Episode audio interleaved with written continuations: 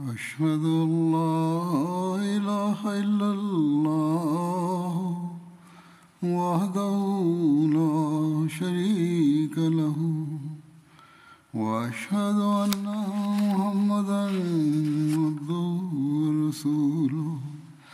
أما بعد فأعوذ بالله من الشيطان الرجيم. بسم الله الرحمن الرحيم. الحمد لله رب العالمين. الرحمن الرحيم. مالك يوم الدين. إياك نعبد وإياك نستعين. اهدنا الصراط المستقيم. صراط الذين أنعمت عليهم. غير المغضوب عليهم ولا الضالين. آج کل حضرت ابو عنہ کا ذکر ہو رہا ہے۔ بعض غزوات کا بھی ذکر ہوا تھا۔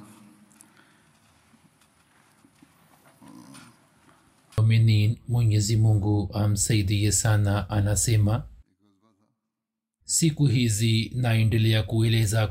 معیشہ مٹا کٹیفو یا حضرت ابو بکر صدیق رضی اللہ تعالی عنہ۔ Nilikuwa nimezungumzia baadhi ya vita pia. Kuna vita vya Banu Quraiza iliyotokea. Wakidi ameandika majina ya watu walioshiriki katika vita hiyo na sawa na hiyo kutoka kabila la banu tem hata abubakar sidik na talha bin ubaidullah pia walikuwa wameshiriki katika vita vya banu quraiza abdurahman bin ghanam anasimulia ya kwamba mtume salallahu alaihi wasallam alipoelekea kwa banu quraiza hat abubakar na hat umar wakamwomba wakisema ya rasulllah watu wakikuona katika mavazi yenye mapambo ya kidunia watakuwa na hamu zaidi ya kukubali islam. Hivyo uvae kanzu ambayo hasad bin ubada alikuwa amekupatia hivyo wewe uivae kanzu ile ili washirikina wakuone katika mavazi mazuri. Mtume salallahu alehi wasallam akasema nitafanya hivyo. Wallahi nyini wawili mkiafiki juu ya jambo fulani kwa ajili yangu basi mimi sisemi kinyume cha ushauri wenu na mola wangu amenielezea mfano wenu kama alivyoeleza mfano wa jibraili na mikaili katika malaika ama ibni khatab basi mfano wake katika malaika ni kama jibraili. Allah ameuangamiza kila umati kwa kumpitia jibraili. Na katika manabii mfano wake ni kama harat nuh aliposema rabe la tazar ala larzi min alkafirina dayara. Mola wangu usiache juu ya ardhi mkazi yeyote katika makafiri. Na mfano wa ibni abi qahafa katika malaika ni mfano wa mikaili yani mfano wa hata abubakar anapowaombea watu waliopo ardhini maghufira. Na katika mitume mfano wake ni mfano wa ibrahim alah ssalam aliposema faman tabiani fainnahu minni waman aswani fainnaka ghafuru rahim. Waman aswani fainnaka ghafuru rahim. Basi aliyenifuata juu katika mimi na aliyeni asi basi wewe hakika ni msamehevu mrehemevu mtume salallahu alehi wasallam akasema kama nyini wawili mkiafiki kwa ajili yangu juu ya jambo fulani basi sitaenda kinyume cha ushauri wenu. Lakini hali yenu katika kutoa ushauri ni ya aina aina kama vile ni mfano wa jibraili na mikaili na mfano wa nuhu na ibrahim. Mtume salallahu alehi wasallam alipowazingira banu quraiza kuhusiana na hilo kuna riwaya aisha binti saad amesimulia kutoka kwa babake. Yeye anasimulia ya kwamba mtume salallahu alehi wasallam aliniambia e saad songa mbele na uwarushie maadui mishale. Mimi nikasogea mbele kiasi kwamba mshale wangu uweze kuwafikia nami nilikuwa na mishale zaidi ya hamsini ambayo tukawarushia katika sekunde chache tu kana kwamba mishale yetu ilikuwa kama nzige basi wale watu wakaingia ndani wala hakuna wao aliyekuwa akichungulia nje yani wote wakaingia ndani. Kuhusu mishale yetu tukapata hofu kwamba isije ikaisha yote. Hivyo mingine tulikuwa tukirusha na mingine tulikuwa tukibakiza kwetu. Alkab bin amr mazni pia alikuwa miongoni mwa warusha mishale. Yeye anasema ya kwamba siku ile mishale yote niliyokuwa nayo katika boksi yangu nikairusha yote hadi sehemu moja ya usiku ikapita. Na sehemu ile ya usiku ilipopita tukasitisha kuwarushia mishale. Ye anasema ya kwamba tulikuwa tumesherusha mishale na mtume saa salam alikuwa amepanda farasi yake na alikuwa amevaa silaha zake na wapanda farasi walikuwa pembezoni mwake. Kisha mtume salallahu alehi wasalam akatuamuru na sisi tukarejea katika makambi yetu na tukapitisha usiku na chakula chetu kilikuwa tende alizotuma hazrat saad bin obada na zilikuwa za kutosha. Tukapitisha usiku huku tunakula tende mtume salallahu alehi akawaona hata abubakar na hat umar ambao pia walikuwa wakila tende. Mtume salallahu akasema tende ni chakula kizuri kiliyoje hasad bin muaz alipotoa uamuzi kuhusu banu quraiza mtume salallahu wasallam akamsifu saad bin muaz na akasema kwamba wewe umetoa uamuzi ambao unatokana na amri ya allah. Hapo saad akaomba dua ya kwamba e allah kama umeshapanga vita nyingine kati ya mtume saa salam na quraish basi nijaalie uhai kwa ajili yake. Na kama umemaliza vita baina ya mtume saa salam na quraishi basi unifishe. Hat aisha anasimulia ya kwamba kidonda chake kikafunguka ilhali alikuwa ameshapona tayari na alama hafifu tu ya jeraha lake ilikuwa imebaki naye akarejea katika hema lake ambalo mtume saa salam alikuwa amemwandalia. Hat aisha anasimulia ya kwamba mtume salllahualhi wasallam akawajia hata abubakar na hat umar.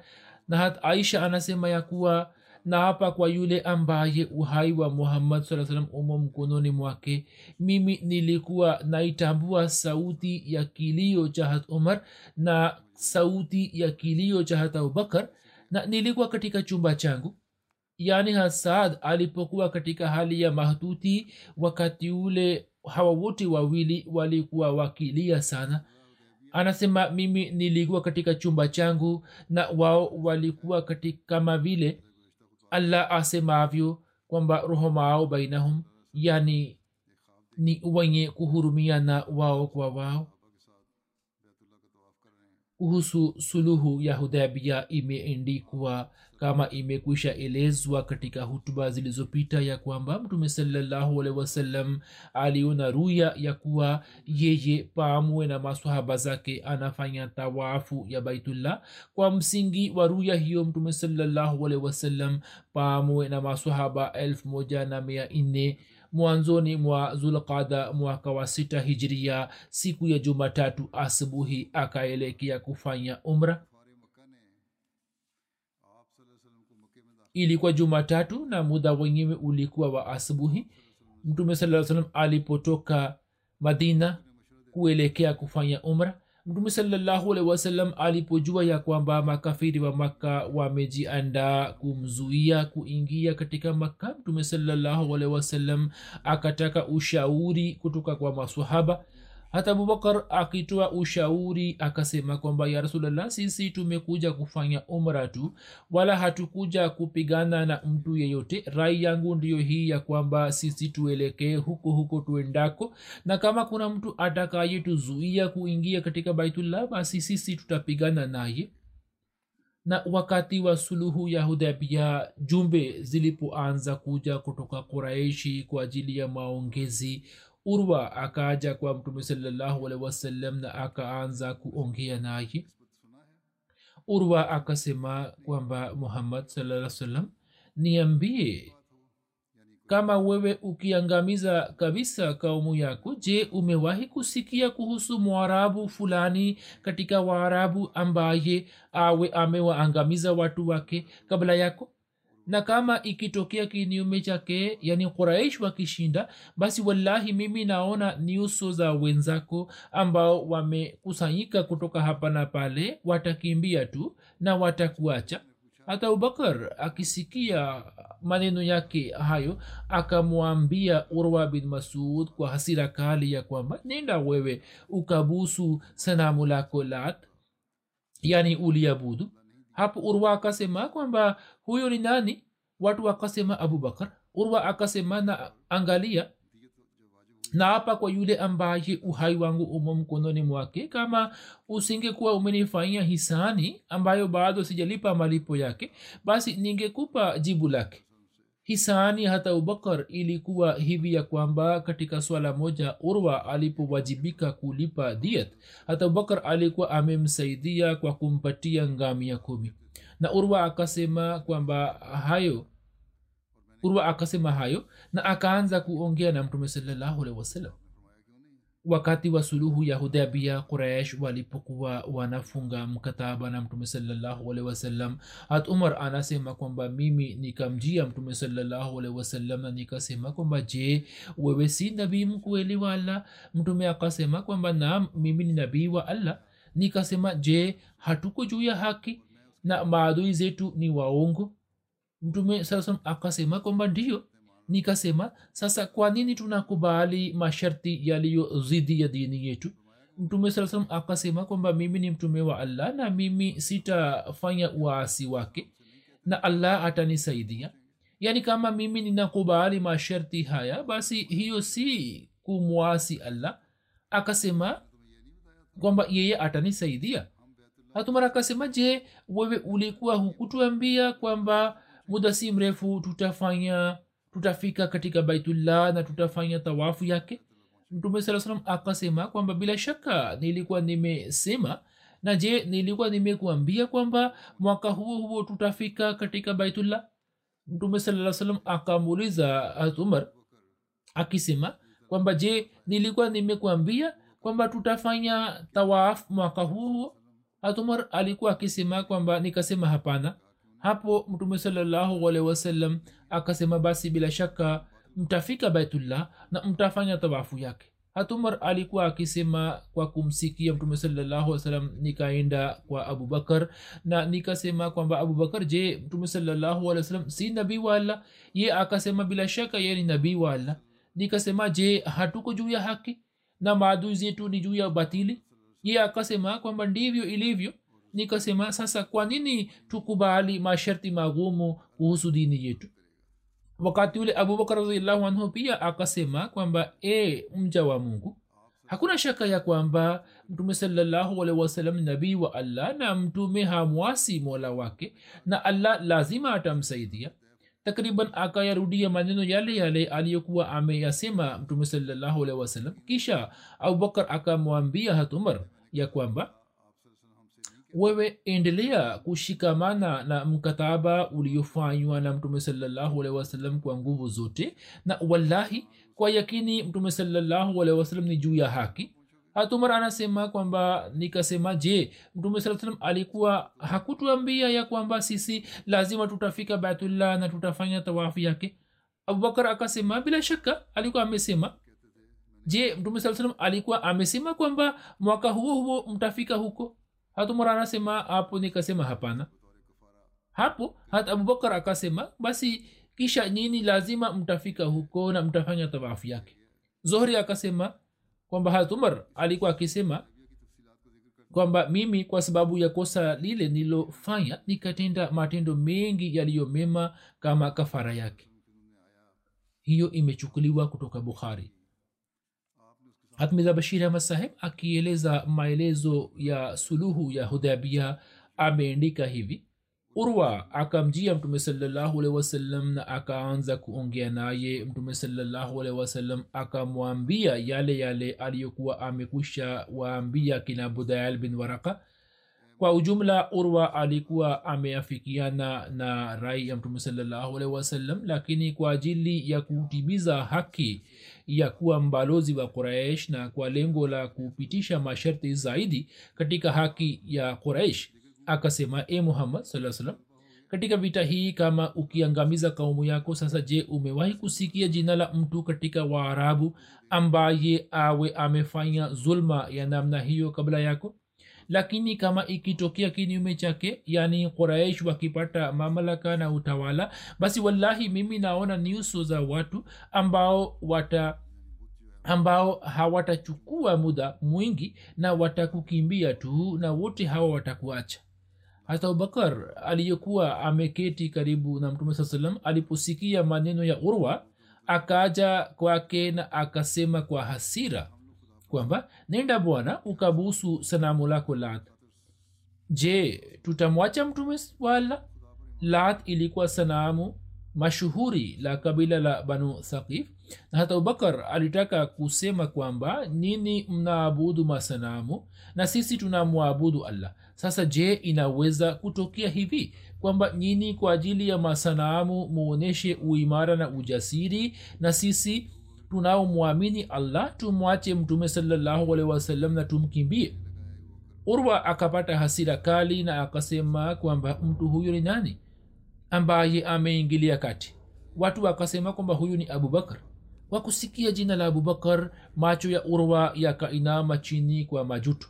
Akasema e abubakar kama usingekuwa umenifanyia hisani kubwa yani safari moja abubakar alikuwa amemsaidia hivyo yeye akasema kwamba kama isingekuwa hisani yako juu yangu basi ningekwambia kwamba jambo ulilosema jibu lake ni nini?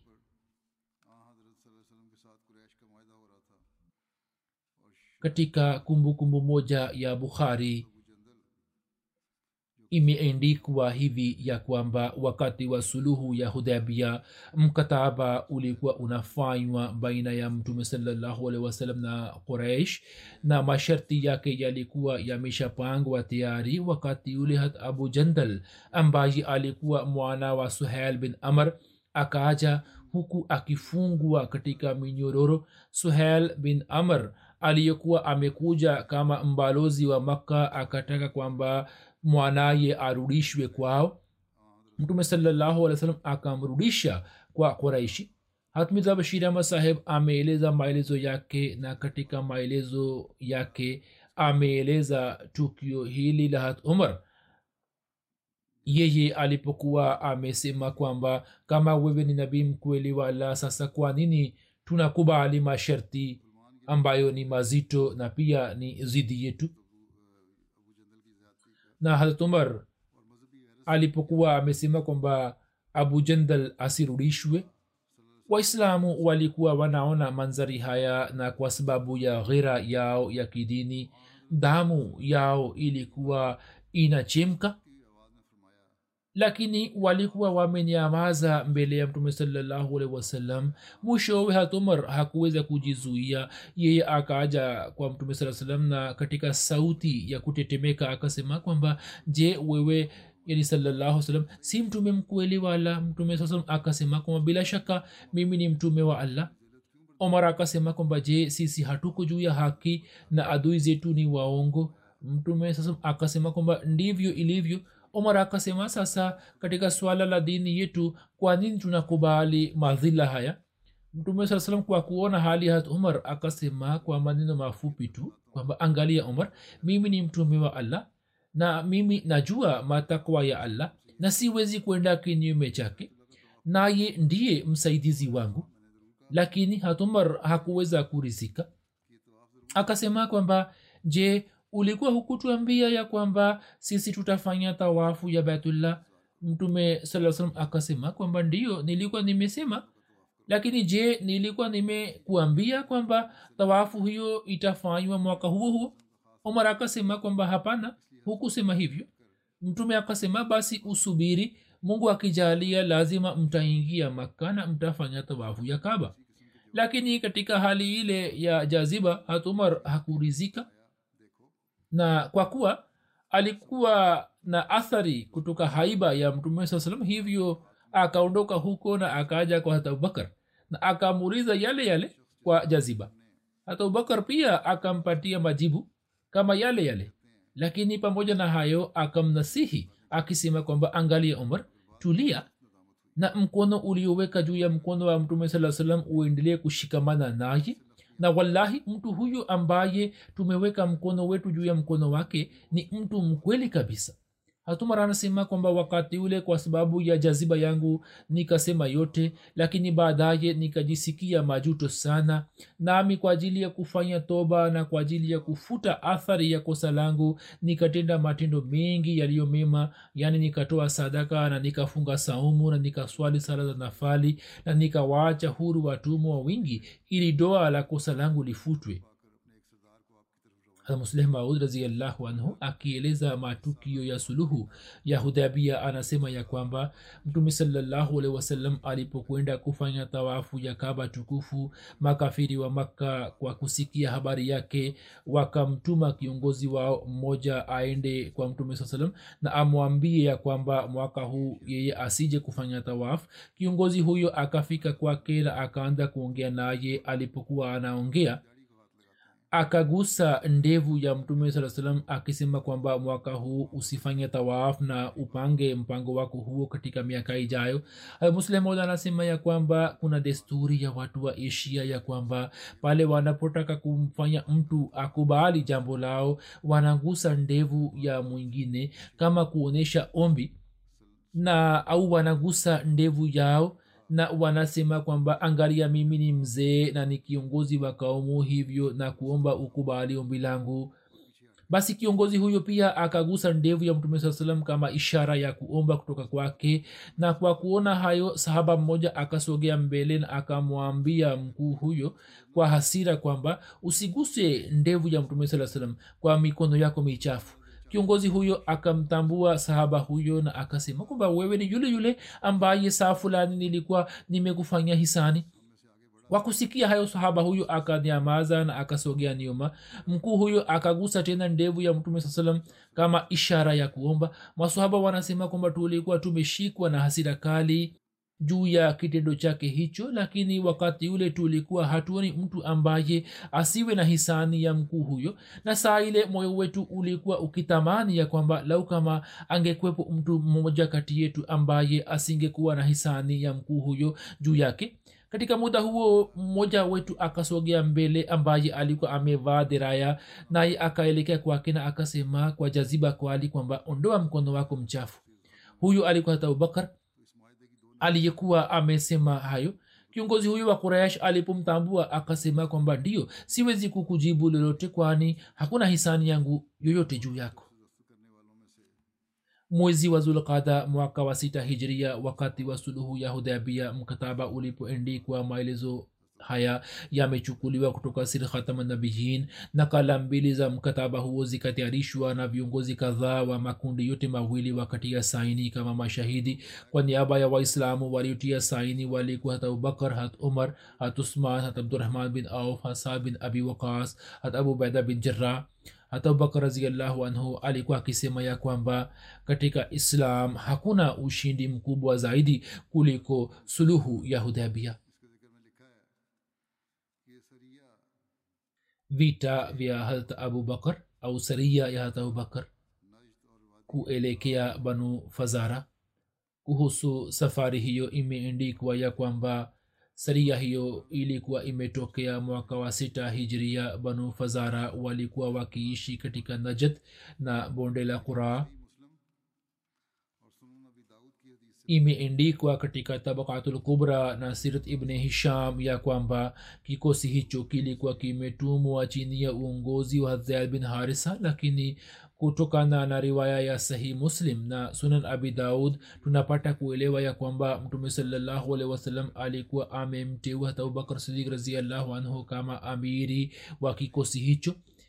Hivyo inapatikana katika riwaya ya sahih muslim ya kwamba ayas bin sarma anasimulia ya kuwa baba yangu akaniambia ya kwamba sisi tulipigana na kabila la fazara na amiri wetu alikuwa hata abubakar sidik raziallahu anhu. Mtume salallahu salam alikuwa amemteua amiri juu yetu amiza bashira ahmad saheb pia akieleza hali ya saria hiyo ameeleza hivi ya kwamba mtume salallahu alehi wasallam alituma kikosi cha masahaba kuelekea banu fazara chini ya uongozi wa hata abubakar raziallahu anhu. Wakati ule kabila hilo lilikuwa limejipanga kupigana na waislam na katika kikosi hicho alikuwepo salma bin aqwa ambaye alikuwa mrusha mishale mashuhuri na alikuwa na umahiri katika mbio.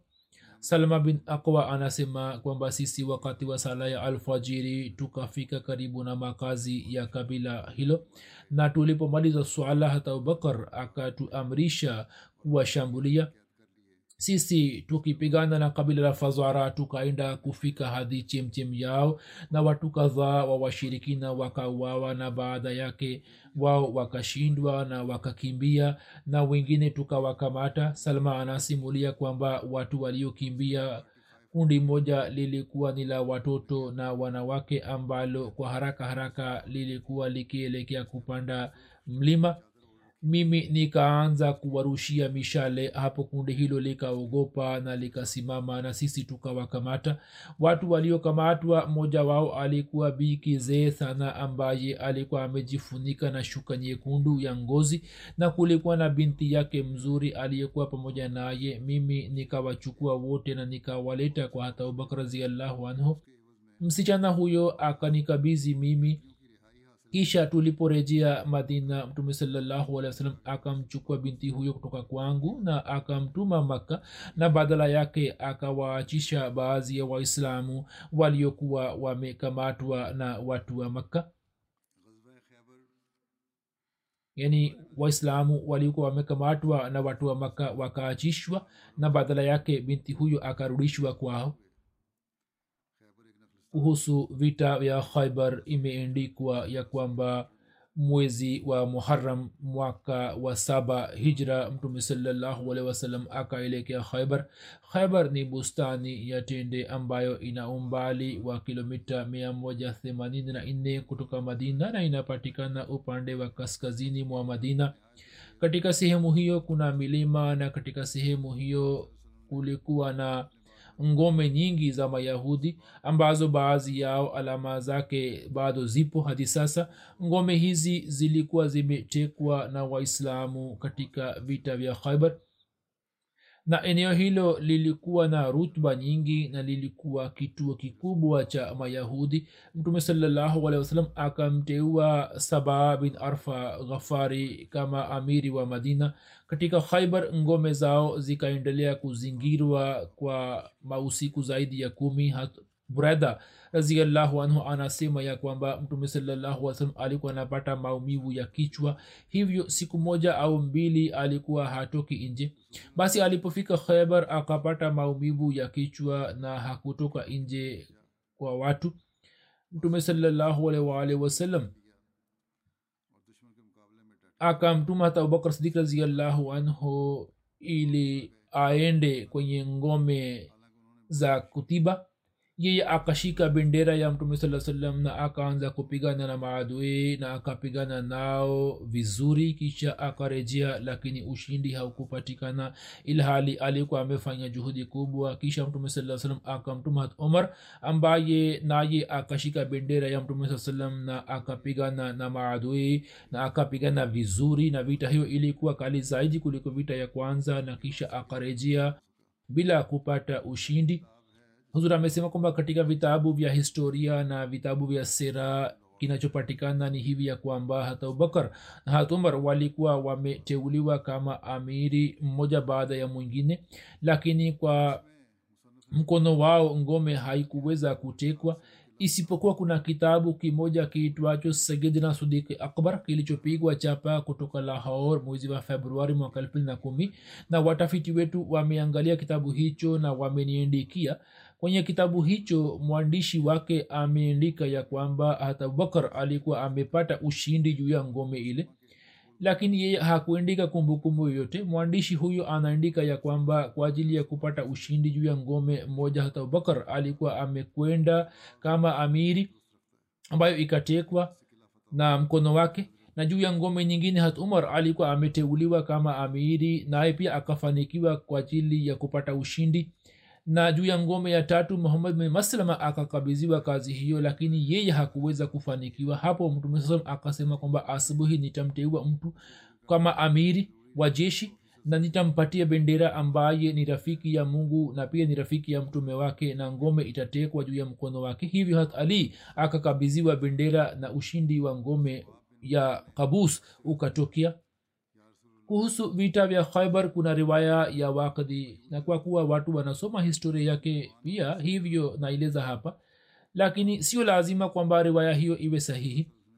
Kwa vitu vile yeye anaandika ya kwamba wakati wa vita vya khaibar sahaba mmoja wa mtume saa salam hat bin munzar akasema ya rasulllah mayahudi wanapenda sana mitende yao hata wanapenda zaidi kuliko watoto wao hivyo uikate miti yao. Hapo mtume akatoa amri ya kukata mitende na waislamu wakaanza kuikata kwa haraka sana.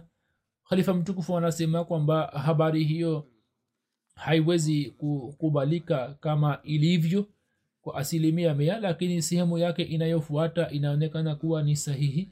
Hapo hata abubakar akaja kwa mtume waalihi wasallam na akasema kwamba ya rasulllah salallahu alaihi wasallam kwa yakini allah amekwisha kuahidi ahadi ya ushindi wa khaibar na yeye ni mwenye kutimiza ahadi yake aliyokufanyia. Wewe usikate miti ya mitende. Hapo mtume saa salam akatoa amri na mnadi wa mtume saa salam akanadi na akawatangazia watu na akawakataza kukata mitende. Mwenyezi mungu subhanahu wataala alipomjaalia mtume salallahu alehi wasalam ushindi wa khaibar bonde moja makhsus la khaibar ambalo ni bonde la katiba. Mtume saa salam akaligawa kati ya jamaa zake na kati ya wanaume na wanawake waislamu wa familia yake na waislamu wengine. Katika wakati huu mtume saa salam pamoja na kuwapatia masahaba wengine pia akampatia hata abubakar sidik nafaka na tende kama wask mia moja.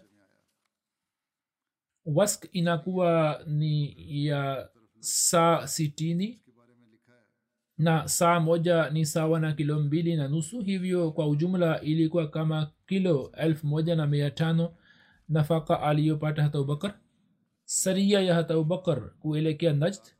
Kuhusu hiyo imeendikwa ya kwamba katika najd kuna sehemu fulani iliyo na rutuba nyingi. Ndani yake kuna mabonde na milima na imeenea hadi yemen na inafika mpaka siria na iraq upande wa magharibi kuna jangwa la hijaz na eneo hilo ni juu kama mita elfu moja na mia mbili kutoka usawa wa bahari. Na kwa sababu ya mwiniko wake inaitwa najd katika najd banu kilab walikusanyika zidi ya waislamu na mtume saa akamtuma hat abubakar ili kupigana nao. Vita hiyo ilikuwa imetokea mwaka wa saba hijria mwezi wa shaban salma bin akwa anasimulia ya kwamba mtume salallahu alehi wasallam akamtuma abubakar na akamfanya kuwa amiri juu yetu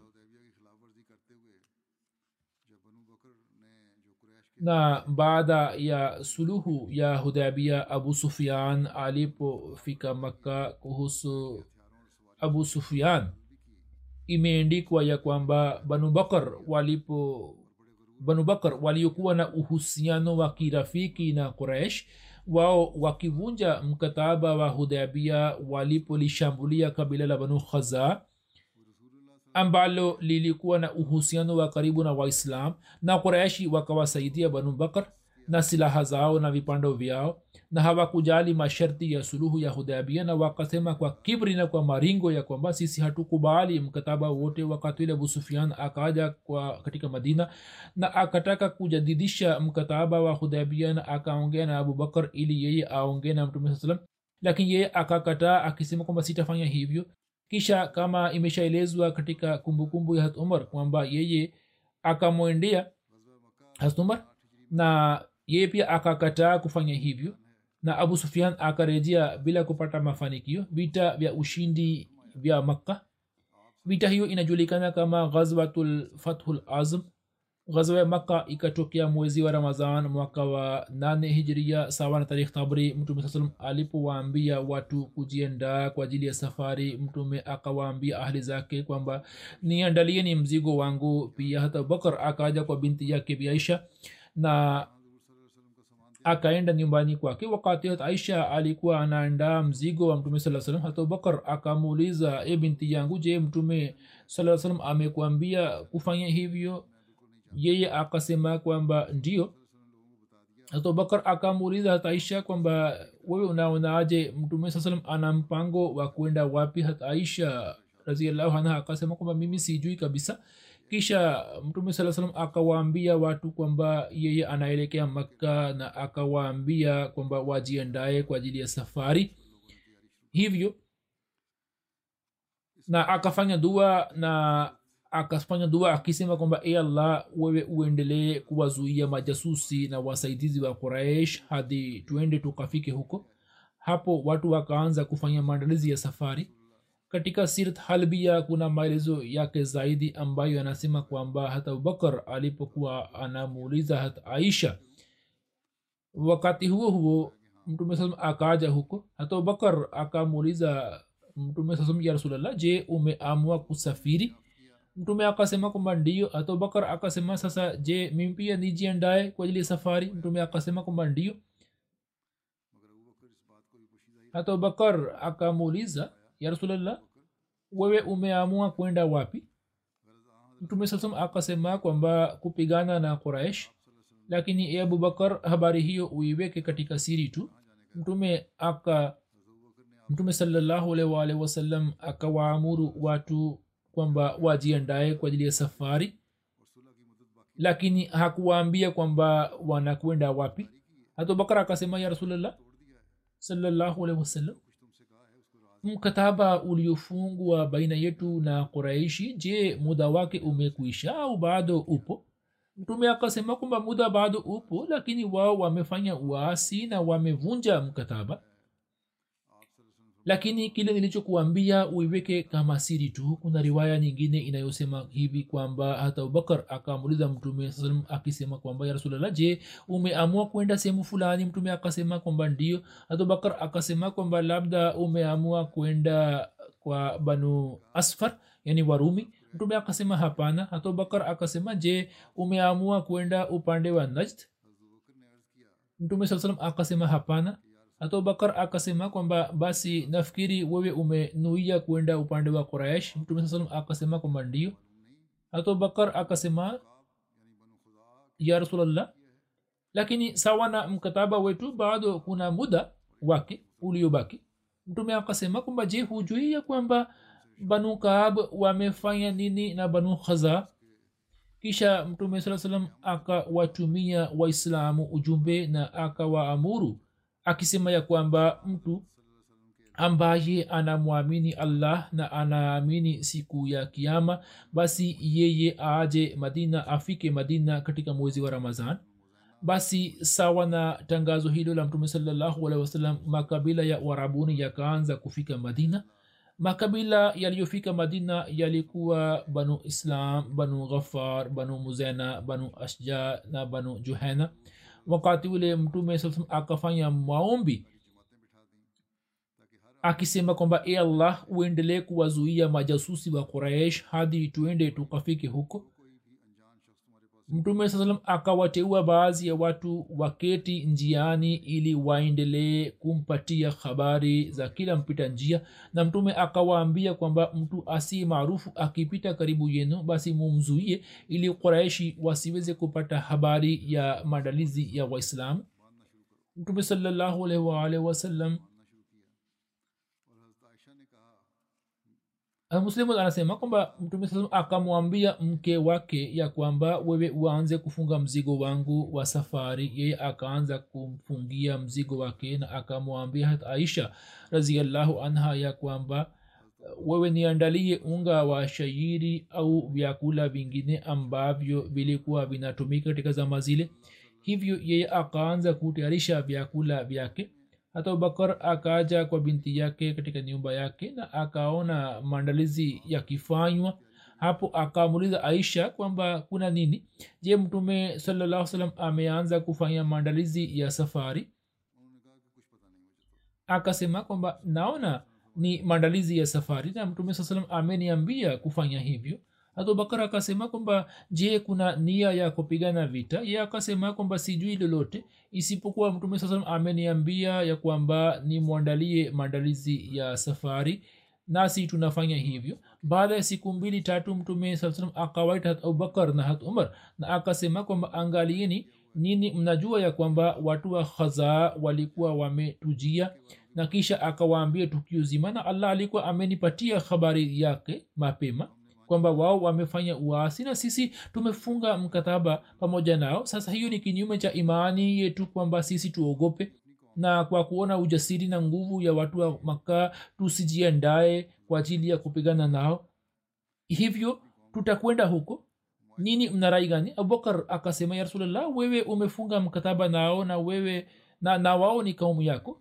Yaani je wewe utapigana na kaumu yako? Mtume akasema sisi hatutapiga kaumu yetu bali tutapigana na wale waliovunja mkataba. Kisha akamuliza umar kwamba we unasemaje? Umar akasema bismillah mimi kila siku nilikuwa nafanya maombi kwamba nipate siku hiyo. Mtume saa salam akasema kwamba abubakar ana tabia ya upole sana lakini umar amesema kauli iliyo kweli. Mtume saa salam akasema kwamba basi jiandaeni kwa ajili ya safari kisha akawapelekea makabila mbalimbali mbali ujumbe ya kwamba kila mtu anayemwamini allah na mtume wake aje madina katika siku za mwanzoni mwa ramazan hivyo majeshi yakaanza kujumuika na jeshi la maelfu likawa tayari naye akaenda kupigana nao. Mtume saa salam alipotoka akasema kwamba e allah e mungu wangu na kuomba na nafanya dua ya kwamba uwafanye watu wa makka wasipate habari yetu na uwafanye majasusi wao wapofuke wao wasituone wala wasisikie habari yetu.